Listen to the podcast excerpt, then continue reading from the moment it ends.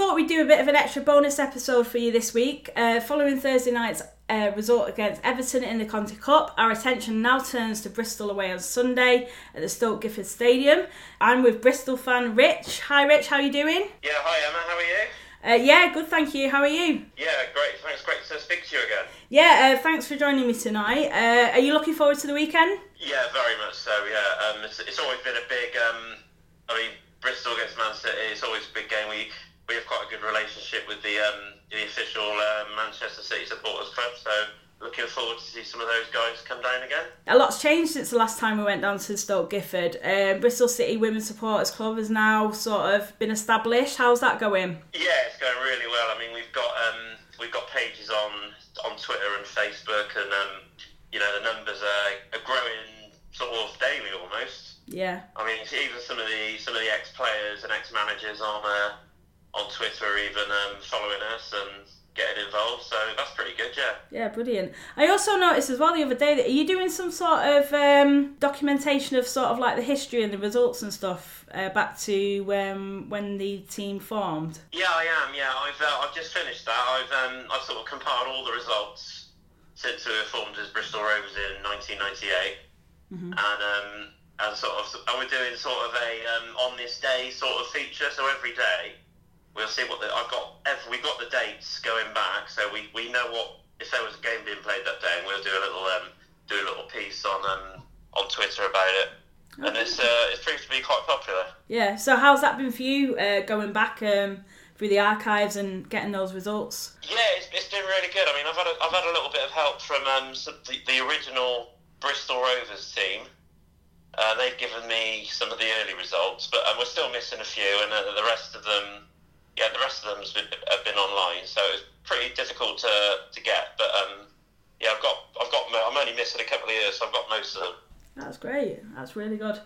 Um, so obviously, let's talk about Pris- uh, Bristol in the present day.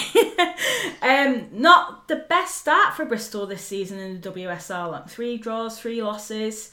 Uh, but Bristol have been picking up wins in their Conti Cup group, but um, not able to really make a bit of a mark on the season so far. So you'll be hoping to get some out of Sunday's game. Yeah, I think well, it, it was it was really poor um, up to up to Sunday, and then we um, we got that superb comeback draw against um, Reading away, and that's sort of given us a bit of bit of confidence, I think, that we can.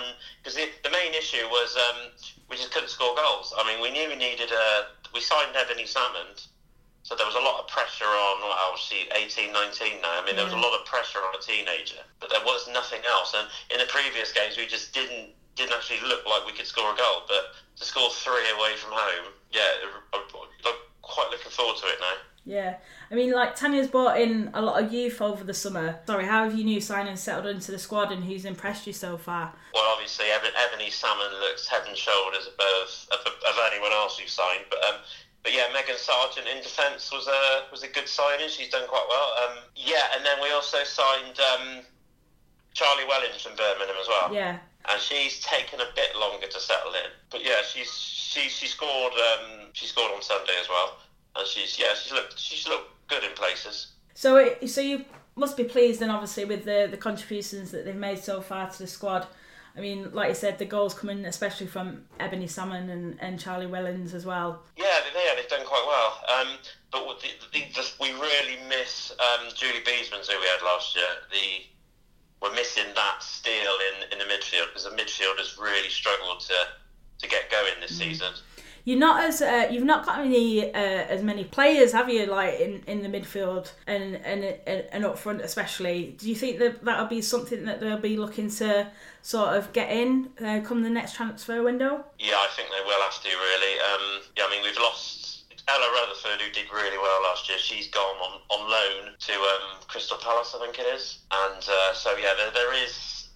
And we've still got Car- Carla Humphrey, who's, who's done who, well. She, she's done really well this season. She's the main sort of midfield player in that midfield. So, like uh, for Bristol now, do you think it is a bit of a rebuild? Because obviously, with the youth that that um, Tanya's brought in, Do you think it is going to be like, um, you know, this season to give players sort of like the opportunity to to make their mark within the squad, and then hopefully next year look a bit stronger? Is it all about sort of trying to grind out some results now and, and stay up in the league? Yeah, I think so. I mean, we brought a lot of um, we we brought a young young girl called Georgia Wilson in from the academy squad. She um she's played a few games this season. So and then there's a and then for the Conti Cup game yesterday, I know we lost seven 0 to Arsenal, but um, there was a there was a couple of academy players on the bench. So that's something they're really pushing through at the moment.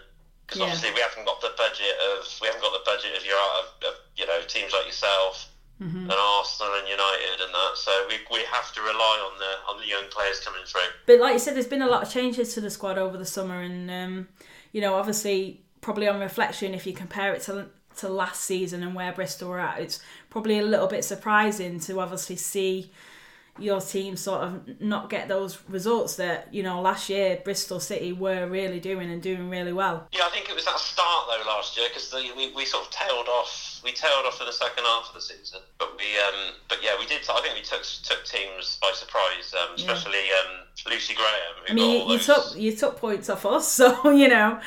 Yeah, yeah, yeah. It was a good. It was a very good start. So, what are your expectations for for Bristol this season now?